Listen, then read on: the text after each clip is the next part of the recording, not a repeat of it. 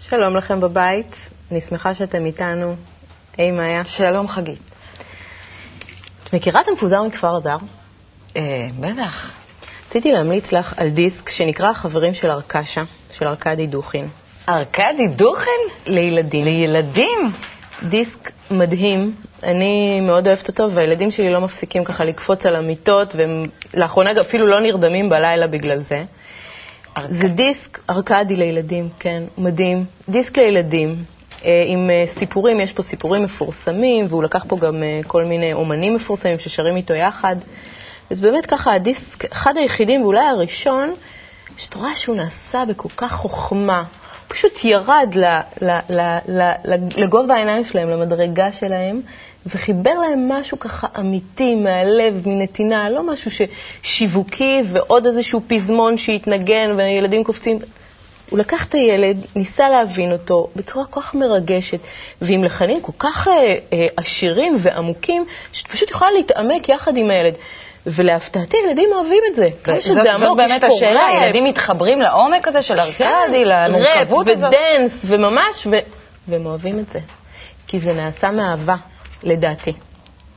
טוב. אז אני ממליצה גם לכם בבית. אני אנסה לפוגג את הסקפטיות שלי בזה שאקשיב... תודה, תודה על ההמלצה.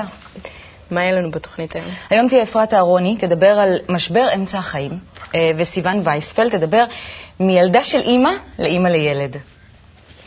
שלומית אבני, נדבר איתה על חזית מאוחדת בין ההורים מול הילדים. מעניין. כן, בעיה שאני נתקלת בהורים בבית. ונועם דויאב תספר לנו על ון גוך. מי האורח? והאורח שלנו היום, אומן האיפור, יוסי ביטון. נתחיל.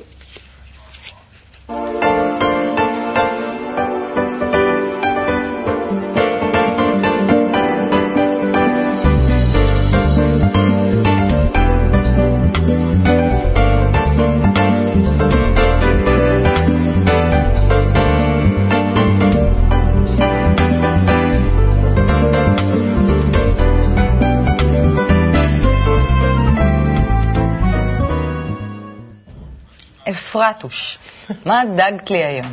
היום הבאתי ככה כמה כותרות נחמדות באינטרנט שאותי ככה, באמת היה לי כיף לקרוא אותן, אז בואי נראה. הכותרת הראשונה, הנהגת הגרועה בעולם, שוב ניגשת לתיאוריה, סבתא בת 68 מדרום קוריאה, נכשלה 775 פעמים בתיאוריה, החלום שלה... זה אמיתי, אני קוראת את זה, 775 פעמים. כן, זה עוד לפני שהתחילה עם הטסטים, מעניין מה יקרה כשתעבור את התיאוריה ותגיע לטסטים, אבל היא לא מתייאשת ככה, באמת נחושה מאוד, היא רוצה לקנות מסעית ולהקים עסק, והיא ממשיכה. לגשת פעם אחרי פעם לתיאוריה. בהצלחה, צ'ססון. בהצלחה, בדיוק. צ'ססון. נכון, אנחנו רואים שככה באמת היום הגיל, אין לו משמעות. אין גיל, לגיל. בדיוק. כל אחד שועט קדימה. יש לנו בהודו אישה בת 70 שילדה את ביתה בכורה בגיל 70, כמובן עם טיפולי הפריה והכל, אבל ככה... בגיל 70. עוד, כן, פרוע, אף פעם לא מאוחר מדי כן. להיות אימא. כותרת נוספת ככה, משהו מהארץ, קשיש בן 104 נחווה מישון נרגילה והושפז. היא אומרת, יפה לו בגיל 104 לשבת, אני לא עומדת בקצב, אני יודעת מה גיל 70, מה אני משחקת עם הילדה ואת הבאתי עכשיו, אנחנו עולים לאט לאט, הוא גם נותן טיפ לחיים טובים. אני אומרת, תעשן נרגילה. זהו, זה חלק מהחיים הטובים, זה כנראה נרגילה, הוא נותן טיפ, גת, כוסית ערק, נרגילה ובת זוג צעירה. אם רוצים ככה לשמור על עצמנו. טוב, זה כבר... זה מתכון לגברים כנראה. ובסין יש לנו בת 107 במצב טוב, מחפשת חתן. יש מועמדים פוטנציאליים, כמו מכונית. בדיוק. אם יש פוטנציאלים, מוזמנים לפנות אליה, היא תשמח. זאת אומרת, החיים לא כל כך... אפשר... כן, אבל אתה יודע, בכל זאת המקרים האלה, לא שאתה נסו מהם כותרות, זה לא בדיוק משקף את הרוב, רובנו בגיל 100 לא משנים נרגילה ומחפשים חתן. המצב הרווח הוא פחות אופטימי, יותר מדויק, זה נכון. אנחנו באמת רואים שהיום יש בכלל את משבר אמצע החיים, שאי שם בסביבות גיל 40, ולדעתי היום זה עוד הרבה יותר מוקדם, ככה כבר מתחילים איפשהו משהו נכבה, זאת אומרת, פה זה אנשים שיצר החיים עוד חי ובועט בהם בצורה בלתי רגילה, זה לא קורה אצל כולנו, אצל רובן באמת מגיע משבר אמצע החיים, שגם עליו ככה מצאתי, יש עליו המון מידע באינטרנט, טיפים איך להתמודד, אז יש פה את משבר גיל המעבר, גיל 40, הוא אחד הגילאים הידועים לשמצה, הבעל עוזב את אשתו וילדיו לטובת מאהב הצעירה, האישה שוקעת בדיכאון, או מפתחת אובססיה לניתוחים פלסטיים. אנחנו רואים איזושהי נטייה בגיל הזה, במשבר הזה, לשנות הכל, להחליף בעל, אישה, בית, אוטו, זאת אומרת לנסות קריירה, ככה, כן. אולי נכון גם, ככה לנסות בדקה ה-90 להחליף את הכל ואולי לקבל איזשהו סיפוק. לפי כל הסברים בפסיכולוגיה, אז בעצם זה איזשהו משבר שהאדם מבין שהחיים לא נועדו בשביל למצות אותם, שהוא מבין שהוא כבר לא יגשים את כל השאיפות והחלומות שלו, שהוא לא ישנה את העולם, ובאמת מתחילה איזושהי דעיכה, כנראה הרגשת סוף כלשהי, הרגשת פספוס, שלא לא מצינו את החיים עד הסוף. בגלל זה יש עוד ניסיון אחרון, אולי כן למצות. מה שלא כל כך עובד, האמת. מה עושים? יש פתרון? אני חושבת שהפתרון לא נמצא בחוץ. זאת אומרת, זה לא להתחיל עכשיו לשנות את כל הסביבה החיצונית שלי ואת הבית והרכב והאישה, אלא איזשהו פתרון שהוא יותר נמצא בפנים. זאת אומרת, הסיפוק האמיתי והתשובות נמצאות דווקא בפנים ולא בשינויים החיצוניים שעושים. זאת אומרת, איזושהי התפתחות יותר פנימית, יותר עמוקה, שלא קשורה לעכשיו לשנות את כל הסביבה החיצונית. יש איזושהי דרך להתחיל אותה? תחיל לשאול את השאלות, למה, מאיפה התחושות האלה מגיעות, בשביל מה כל זה, פשוט להתחיל לשאול את השאלות, ובמקום עכשיו ללכת בהיסטריה ולהחליף הכל. אותו לפני גיל 40, אפשר להתחיל לשאול. תודה רבה. אפשר גם לפני. תודה. נועם יקירתי. שלום חגית. מה שלומך? מצוין, מצוין. אז היום הבאתי אומן בין המוכרים ביותר בעולם היום, אומן הולנדי, וינסנט ואן גוך, שהוא נולד בשנת 1853 וחי חיים מאוד קצרים עד גיל 37 בשנת 1890. החיים של ואן גוך, הרבה כבר יודעים את זה, זה היה חיים שהם רצופים בסבל. הבחור ממש סבל, היה אומלל, למרות שזה לא היה קשור לדברים חיצוניים. אביו היה כומר, כומר נוח לבריות, איש נחמד, אח שלו, הקטן ממנו ב4 שנים, מאוד אהב אותו, ואפילו תמך בו כלכלית עד היום האחרון של חייו, אבל הוא היה אומלל, אומלל מאוד, ובסופו של דבר, בגיל 37, ירה בעצמו והתאבד. והאמת שחוץ מאשר שהוא סבל, הוא ניסה להסתכל החוצה ולהבין למה יש סבל בעולם, אני סובל, למה האחרים סובלים. וכך קרה שהוא מצא בחוץ אישה שיכורה. הוא חקר את הסבל? זה היה הוא ניסה להבין, כן, הוא ממש ניסה להבין, הוא חקר את זה ואפילו ניסה להתקרב פיזית לאנשים שסובלים כדי להבין את זה יותר לעומק. הוא פגש בחוץ אישה שיכורה, אם לילד, אסף אותם לבית שלו, נתן להם קורת גג, נתן להם לאכול, ותמורת רק זה שהיא מדגמנת לו, הוא העניק להם בית, ואפילו על אחד הרישומים שהוא עשה לה, הוא כתב איך יכול להיות שיש נשים בודדות ועזובות בעולם. זה ממש העסיק אותו. הוא היה מאוד רגיש, נכון. הוא היה מאוד רגיש, וכנראה שמתוך זה הוא גם היה אומלל מאוד.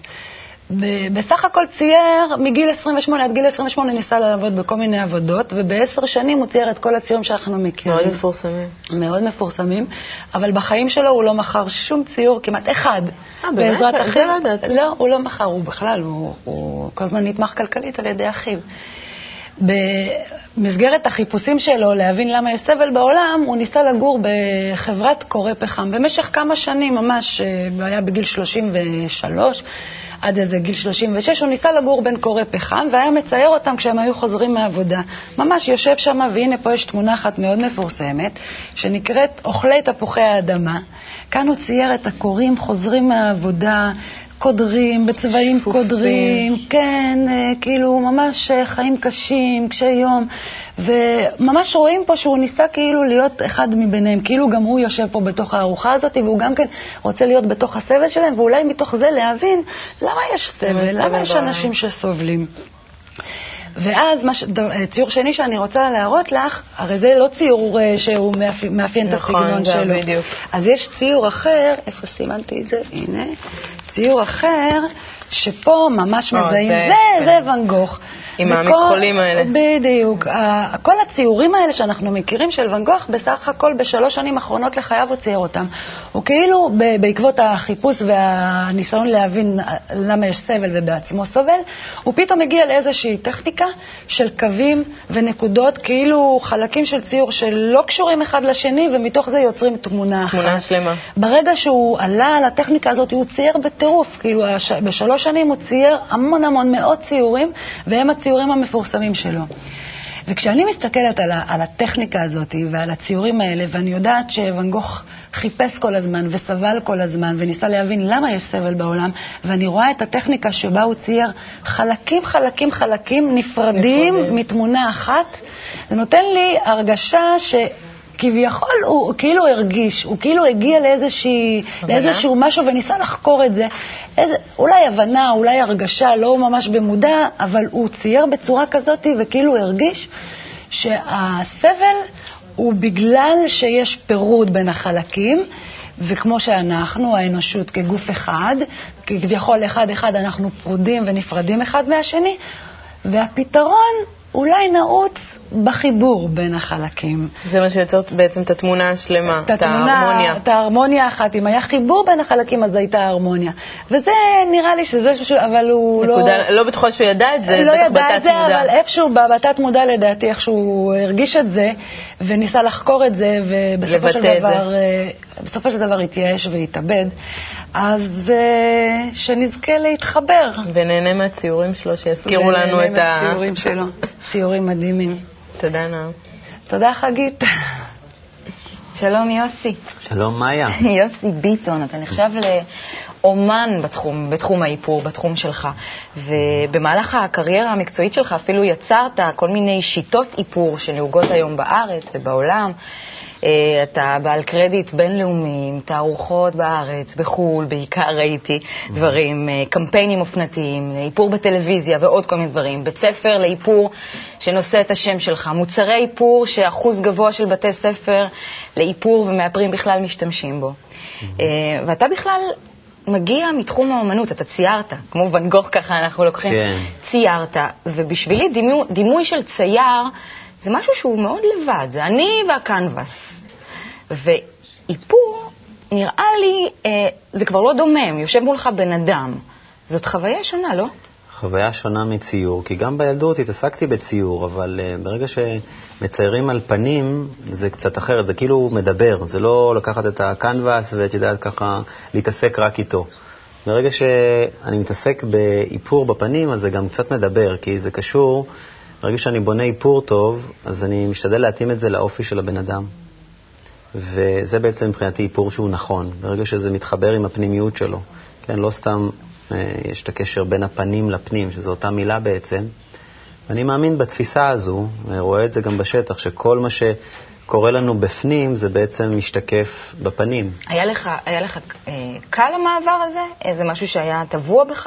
לפני זה? זאת אומרת, זה לא נראה לי מעבר מתבקש, שצייר פתאום יתחיל לאפר. אז מה שקורה, היום אני מבין את זה קצת, שככה אני מחטט קצת אחורה, ואני מבין שבעצם הקשר שלי, בכל נושא של איפור, הוא מתקשר עם זה שפיתחתי לעצמי בילדות, כי היה לי קצת קשה עם כל הנושא הזה של לעבור ממקום למקום בילדות שלי. אבא שלנו ככה קצת טלטל אותנו, חיפש את עצמו במהלך כל השנים, וכל הזמן עברנו לגור במקום אחר. זאת אומרת שכל איזה 3 שנים עשיתי שינויים בחברה. זאת אומרת, הגעתי לבית ספר בצרפת, לא יודע את השפה, ומתחיל ככה לנסות להשתלב מבחינה חברתית. ולנסות להשתלב מבחינה חברתית זה עבד יותר בפנים. זאת אומרת, כי לא הבנתי את השפה, אז סיגלתי לעצמי איזושהי... כישרון כזה של לדעת לזהות הבן אדם על ידי שפת הגוף שלו, על ידי תווי הפנים שלו. והיום אני מבין שזה חזק אצלי משם. מקסים, זה כאילו היה שם תמיד, כן. עבר דרך הציור, הגיע אל האיפור. אתה אומר שכשאתה מאפר, אתה שואף להוציא את האדם שבאדם. למה אתה מתכוון? אני מתכוון לזה שבעצם... כמו שאמרתי קודם, הפנים שלנו זה בעצם השתקפות של כל מה שקורה בפנימיות. אפשר לראות את זה בדברים מאוד פשוטים מהחיים. אדם שהוא לחוץ, פנימית, זה מתבטא בפנים, זה יכול להיות פסוריאזיס, זה יכול להיות סבוריה, זה יכול להיות פצעים, כן, נגיד אפילו קלה ביום של החתונה שלה, דווקא ביום הזה יוצא בדיוק, כל ה... ביום הכי לחוץ בעולם. יוצאים כל החברים האלה. אז זה קשור לבפנים. ושאתה קורא להם חברים, זה כבר גישה חיובית. אז בעצם זה נתן לי להבין במהלך כל השנים שיש קשר עם כל מה שקורה, עם כל התחושות שאנחנו מרגישים מבפנים. וכשאנחנו, כשזה מתבטא בפנים, האיפור יש לו את הכוח הזה לעשות את האיזון, את הבלנס בתחושות. וזה בעצם יוצר איזשהו תיקון פנימי. זאת אומרת, אתה ממש מרגיש את האישה באותו יום ואתה עובד עליה ככה? כן, איפור נכון, זה ממש ככה לקחת את מה שהבן אדם מרגיש באותו יום. כי גם עד שאת מתאפרת... אבל אם היא שואפת להיות סוף הדרך והיא באה אליך ככה הכי... אז, לא. אז אני לוקח את השאיפה קודם כל, כי באמת איפור זכים, איזה שניים, זה לא רק מה שאני עושה. אני לוקח את הדברים שהיא מרגישה ומחבר את זה עם הצבעים הנכונים ועם המשיכה הנכונה, בהתאם לתווי הפנים. תעשה בלנס. גם בצבע וגם בשיטה. זה אתגר, נשמע. זה קשה? מקסים, כן. זה ממש ככה להתעסק לא רק בחלק החיצוני של הבן אדם. ברגע שאישה מסתכלת על עצמה... אתה עובר בעצמך תהליך פנימי גם כשאתה... כל רגע, כל שנייה. גם עכשיו בשיחה הזו שאני מדבר איתך. אצלי זה ככה, אני חי את זה. וואו. יש לך גם בית ספר. בית ספר לאיפור, כן. מה חשוב לך להעביר לתלמידים שלך? האמת היא שאת הבית ספר הזה הקמתי מסיבה מאוד פשוטה, שאני מרגיש שבתהליך הזה שתלמידה עוברת מסלול של חצי שנה של לימודים, המהות והתכלית של כל העניין שם זה שהיא עוברת איזשהו תהליך פנימי. היא מגלה את עצמה דרך היופי, דרך התווים של עצמה, כי אנחנו מלמדים אותם קודם כל להכיר את עצמכם, את התווים שלכם, ואחר כך לגש לאחרים. תיקון עצמי לפני שאני מתקנת עליו. לפני זה, בוודאי, תכיר את עצמך קודם כל. ודרך האיפור, דרך הצבעים, היא פתאום חושפת ומגלה איזה שהם זוויות שהיא לא הכירה קודם. זה שהיא מסתכלת את עצמה והיא אומרת, ויש את ההלם הזה של, בטח מכירה את זה, כי אתם כל הזמן מתעסקות עם צבע, וברגע שמסתכלים על זה ורואים איזה משהו שלא ראיתם קודם, שזה יכול להיות איזה, פתאום איזה מבט אחר, איזה צבע טיפה שונה, שנותן איזושהי הרגשה קצת פנימית אחרת, והתהליך הזה זה תהליך פנימי שהיא עוברת, עד שבעצם אחר כך היא כבר מתחילה לטפל באנשים. אני מגדיר להם את זה שאיפור זה יותר טיפול. וואו. גם האותיות, איפור ורפואי, זה, זאת אומרת, יש בפנים גם את כל הנושא של... שזה מרפא. זה נשמע ממש שאתה חוקר את הנושא. כן, כן. גם... איפור, פנים, פנים, איפור, רפואה. כן, זה דברים שאפילו, כן. כתבו גם בתורה הסינית, גם בקבלה מדברים על חוכמת הפרצוף. יש כל מיני דברים שככה מתחברים עם זה, כן. אני רוצה להחזיר אותך קצת אחורה בזמן. שנת 95, רצח רבין. זאת הייתה נקודת מפנה בחיים שלך, נכון? באותו... כן, זה... ערב... זה רגע כזה שבעצם ישבתי עם חברה באיזשהו בר, וככה התחלתי לתכנן לעצמי, הייתי בן 22, היום אני בן 24, בן 22, ובאמת ככה התחלתי לחשוב מה אני עושה, מה קורה איתי ומה כדאי לי לעשות, חשבתי ללמוד עיצוב ואדריכלות, ודיברתי על הנושא הזה שבאמת... נורא מעניין אותי התחום הזה של פנים ואיפור, והחלטתי שאני למחרת פשוט מברר איפה שיש בית ספר לאיפור, והחלטתי ממש על זה באותו ערב. ישבנו ככה בבר, שתינו משהו, פתאום ככה עוצרים את המסך, רצח רבין, וזה היה לי כזה, זה מין שוק כזה, פתאום מהלם כזה, שאני מתכנן את החיים שלי, כן. ופתאום משהו ככה נשבר. כן, ובאמת השיוורון הזה, יחד עם הלידה שלך בתוך תחום חדש, הפגיש אותך לפני שנה, הנצחת בתערוכה מיוחדת, בדרכך שלך, כן. את הרצח. עשית ציור גוף מאוד יפה, שמורכב מחלקי פאזל, שהחלק החסר הוא חלק מהפנים של יצחק רבין. כן, של פורטרט שציירתי את רבין. ולפי דבריך זה משקף איזושהי שאיפה שלך. כן, כל פרויקט שאני עושה, אני בעצם מדבר עם הפרויקט, מנסה ככה להמחיש את הדברים בצבע, בקווים. מה השאיפה? השאיפה האישית שלי, הפנימית, זה... בציור הזה. בציור הזה, אוקיי. בציור הזה, מה שזה מסמל, בעיניי מחר כל הנושא הזה של רצח רבין, היה איזה מין קרע כזה, שהרגשתי את זה באותו רגע, ומבחינתי זה מסמל את הקרע הזה של העם, של ה... נשמע לי הזוי כזה שאחד מאיתנו יקום וירצח ראש ממשלה, זה היה כזה מין חלק שנשבר כזה. אז ציירתי ממש ככה את הפנים שלו, שהוא נמצא בתוך פאזל וחלק ממנו חסר, שהוא נעלם ככה עם התאורה של ה... כן, והשאיפה שלך שיהיה איזה... שיהיה איזה איחוד, כן, שיהיה איזה איחוד. שיהיה ליכוד. איחוד, כן. אנחנו מבינים היום שהפתרון למשבר העולמי הוא באהבת הזולת, באיחוד בינינו.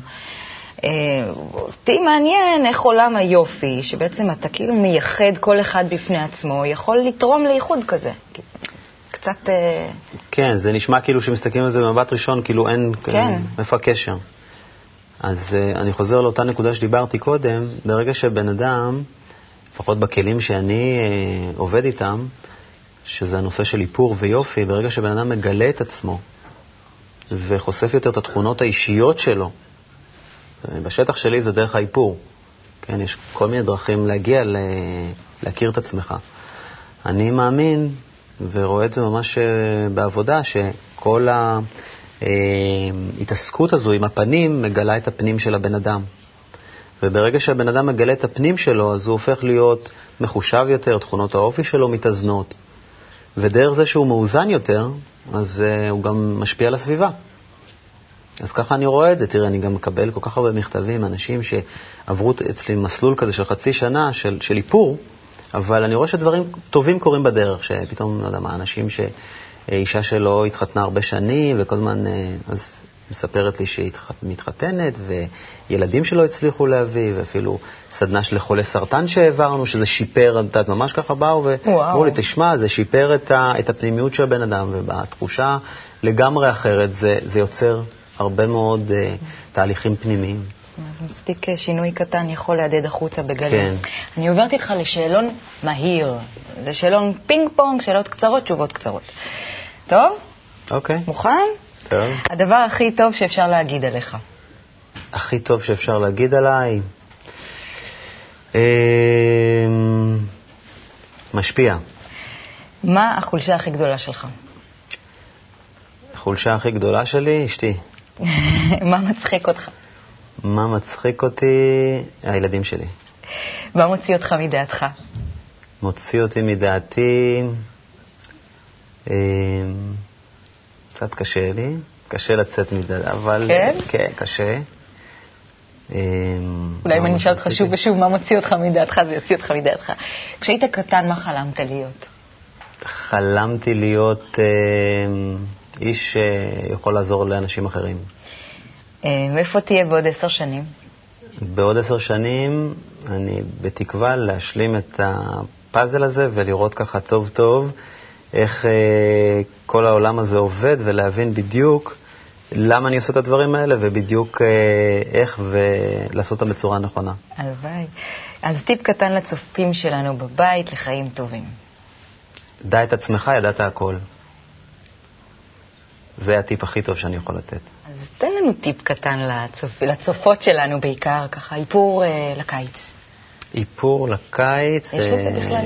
כן, תראי, בסך הכל, כל הנושא של עונות, זה שוב פעם גם משהו שאנחנו מרגישים מבפנים, ואין מה לעשות. ברגע שאנחנו עובדים ממה שקורה בשטח, אז גם אנחנו... זה מתבטא נכון מבחינת צבעים ומרקמים. למשל, בקיץ הזה אנחנו נראה הרבה ורוד. מה לעשות, שואפים... כנראה הקיץ הזה להרבה ורוד, וכל הצבעים של פוקסיה, אנחנו נראה את זה גם בבגדים וגם באיפור. מבחינת טיפים ככה כלליים, באמת לעבוד עם מייקאפים, נגיד שהם יותר נוזליים ולא משחתיים, שהם יותר נושמים. בכלל כל הנושא הזה של מוצרים שהם יותר נושמים וטבעיים, זה משהו שככה מאוד טרנדי עכשיו, מחפשים את זה. ומבחינת צבעים, מבחינת צליות, גם אפשר לעבוד עם שילוב של אפורים קצת, עם שילוב של ורוד. זה נראה מאוד ככה מתוק וקיצי. וואלה. ספטונים בפוקסיה, מבריקים. זה ככה בגדול. זה כיף. תודה רבה. תודה רבה לך.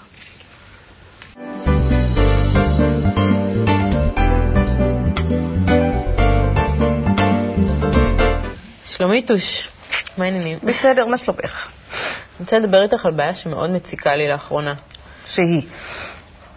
חזית אחידה בין ההורים. שמה זה הדבר הזה עבורך? אני ככה כל הזמן אמרו לי שההורים צריכים להיות בחזית אחידה. אם אמא אומרת ככה, לא משנה מה אבא חושב, הוא צריך לתמוך בה, אם זה בשתיקה, אם זה בצורה אקטיבית, וליצור איזושהי הסכמה כדי שהילדים, את יודעת, ואני כבר הילדים שלי, הם יודעים שמה שהם לא מקבלים אצלי, הם הולכים מקבלים אצל אבא, או שאנחנו מתווכחים לידם, ומבחינתי זה כבר, זה גורם לנו להמון ריבים. אוקיי, שזה עוד פעם משהו שגם הילדים רואים. בדיוק. הסתבכנו פעמיים, כן. וגם אנחנו כבר לא עם מצב רוח. כן. וגם הילדים... ואיזה חינוך אנחנו נותנים לילדים ומה שלנו. ומה אנחנו נותנים, מה כן. אנחנו מעבירים הלאה. אני רוצה לעשות הפרדה, ברשותך ובזכותך, בגלל שהעלית את הנושא, בין חזית אחידה ובין גיבוי לדברים. וזה שני דברים שונים, הם לא אותו דבר. חזית אחידה זה באמת בהמלצה חמה. לעשות משהו שקשור לדברים החשובים ולערכים. שיש בתוך המשפחה, שגם האבא וגם האמא מסכימים אליהם, וכדי לעשות את זה רק כדאי לשבת קודם ולראות על מה אנחנו מסכימים, ומה, אני אגיד את זה כמו יערק ובל יעבור במובן הזה של גבול אדום. כמו ממש לשבת לעשות איזושהי רשימה בינינו. מה חשוב לנו, ובמובן הזה אין גמישות. הכי חשוב. הכי חשוב. ולא הכל הוא הכי חשוב. אפשר לעשות בתוך הדברים האלו את מה הכי חשוב, ומה הוא דבר שהוא באמת תלוי, מי נמצא שם, מי הילד, בין כמה הילד, איזשהו משהו גמיש יותר. במצב רוח שיש בבית באותו רגע. ומה שקורה, ולהסכים על גיבוי, שמי שבאותו רגע מנהל את הסצנה, ונמצא שם בסיטואציה, ומחליט מה שהוא מחליט, בן זוגו, אם הוא נמצא שם או לא נמצא שם, אחרי שנאמר מה שנאמר, מגבה אותו. אם יש לו מה להגיד והוא חולק על דעתו, אז בוא נראה להם מה אנחנו עושים עם חילוקי דעות. במקום לריב, אנחנו יכולים להגיד אחרי זה, אתה יודע, בזמן הזה והזה שעשית כך וככה. אחרי שנפתרה הסיטואציה? אחרי שנגמרה הסיטואציה, ומי שניהל אותה קבע את מה שקבע. והילדים קיבלו מודל של מישהו שמחליט והדברים אכן יעשו, ולא מישהו שהילדים מחפשים את הפרצות האלו. כי איפה שאנחנו קצת גמישים, אני קורא לזה ברגע שהקיר הופך לספוג, אז יש איזה משהו שכל הזמן בודק. הם קופצים עליו. אז ההזמנה היא א' להחליט איפה הקיר מפסיק להיות ספוג, שזה באמת הדברים החשובים. וכל היתר זו הזמנה. לשני דברים, אחד למודל של גיבוי, ואחד גם למודל זה שאנחנו שונים. ואבא מאמין בדברים אלו ואלה. ובתנהג כזה וכזה, כי הוא אחר, הוא ייחודי, ואני אחרת וייחודית בדיוק כמו שאתם לא דומים. והנה כבר יש לנו גם הזדמנות לזה שהם יקבלו איזושהי לגיטימציה לזה שגם הם שונים, וכל אחד הוא שונה, ובעיקר אנחנו גם ביחד בדברים. ובדברים שהם הכי חשובים אנחנו לא מבטרים. אז ההבדל הוא בין חזית אחידה ובין גיבוי, וכל הדברים האלו רק כדאי להסכים עליהם, לא רק להסביר לילדים, להסכים לפני זה עם הזוג, בלי הילדים. כלומר, יכול להיות שאבא חושב ככה, ואמא חושבת ככה, והילדים יודעים שאבא חושב ככה ואמא חושבת ככה. ונכון להיום אני איתכם, ואני פה עכשיו הקובעת, וזה בסדר שאבא חושב ככה ואני ככה. כן, אבל עכשיו אני מנהלת את זה, אני אמרתי ככה, אבא לא יוצא נגדי ואני לא יוצאת נגדו. למרות שאתם יודעים שאבא שונה ואמא שונה. נכון, ואת הגיבוי הזה כדאי להסדיר לפני, עם בן הזוג או בת הזוג, ולהגיד, כשאני אומרת כך וכך, מה שאני מבקשת זה שיהיה כך וכך. ואחרי זה תגיד לי אם אתה חושב אחרת. ואני חושבת שברגע שבאים לבן הזוג ועושים מראש איזושהי הסכמה על העניין, אז אנחנו גם מגייסים אותו, כי יש פה משהו שהוא מאוד של ערך, משהו שהוא מאוד חשוב חינוכית. ואז כל הוויכוחים יכולים להיות, אבל גם מאחורי הקלעים. אז בפעם הבאה אנחנו נדבר על ויכוחים וחילוקי דעות בבית. בוודאי. כאילו, האם צריכה להיות משפחה כזאת הרמונית וזה, או שאפשר גם להתראה? נדבר. זה בפעם הבאה. תודה, שלום. תודה, תודה. אהלן, סיוון. היי. מה שלומך? מצוין. נו, אז את היית ילדה של אמא לפני? ילדה של אמא, בואי לא נקרא לזה ככה, בדיוק. אמרתי, ילדה של אמא. מה שקרה לי אתמול, בהקשר לילדה של אמא, זה ששמעתי קולות של בכי מהחדר שינה, ורצתי ככה מהר, ונקתי את הילד שלי, ואני רוצה להגיד לך שפעם ראשונה בחיים הרגשתי תחושה של אהבה, שבחיים שלי לא הרגשתי דבר כזה, חיבקתי אותו ופשוט הרגשתי אהבה מטורפת, ובין חודשיים, כן?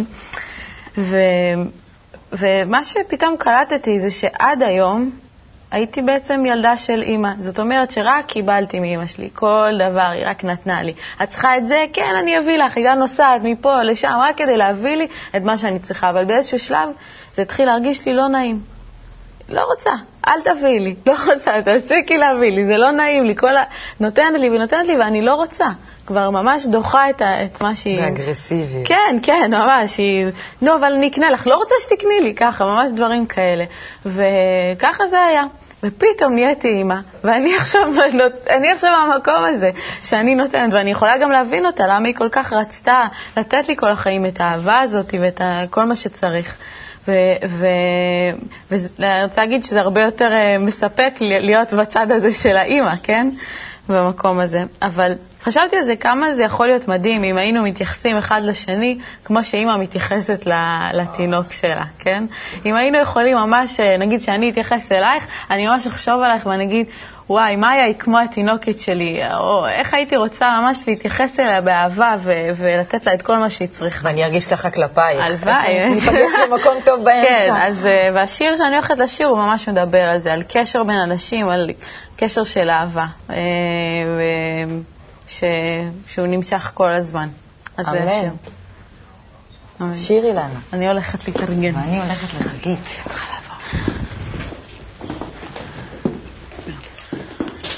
חגית, מה קורה? סיוון מקסימה. סיוון גם צודקת, בכל ההבחנות שלה. גם אני ככה הרגשתי את המהפך הזה. את זוכרת השנה הראשונה שהייתי עם החדשה? מאוד, מאוד. במיוחד את ההבחנה הזאת שסיוון דיברה עליה, פתאום הבנתי את אמא. הבנתי את אמא שלי.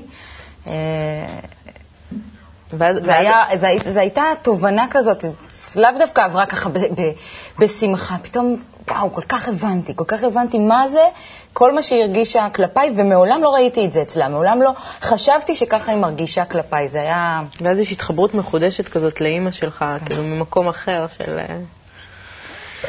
זה היה מעניין. זה היה מאוד מעניין. אנחנו נשמע עכשיו את סיוון? כן. עיניים רכות מביטות אל תוך עיניי, מה הן מביאות את השמש לחיי, דודודודו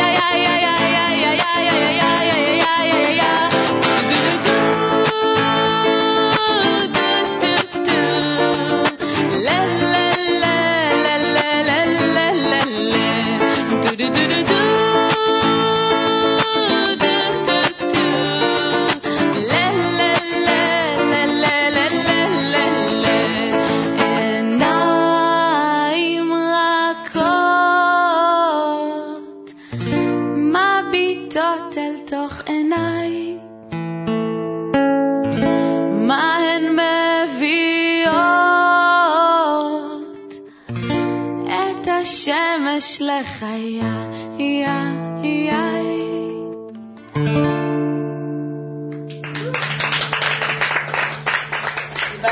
סיוון הבאת לנו את השמש. גם אתה הבאת לי. תודה לכם שהייתם איתנו פה ברגעים קטנים. תודה מאיה. תודה חגית. נתראה בתוכנית הבאה.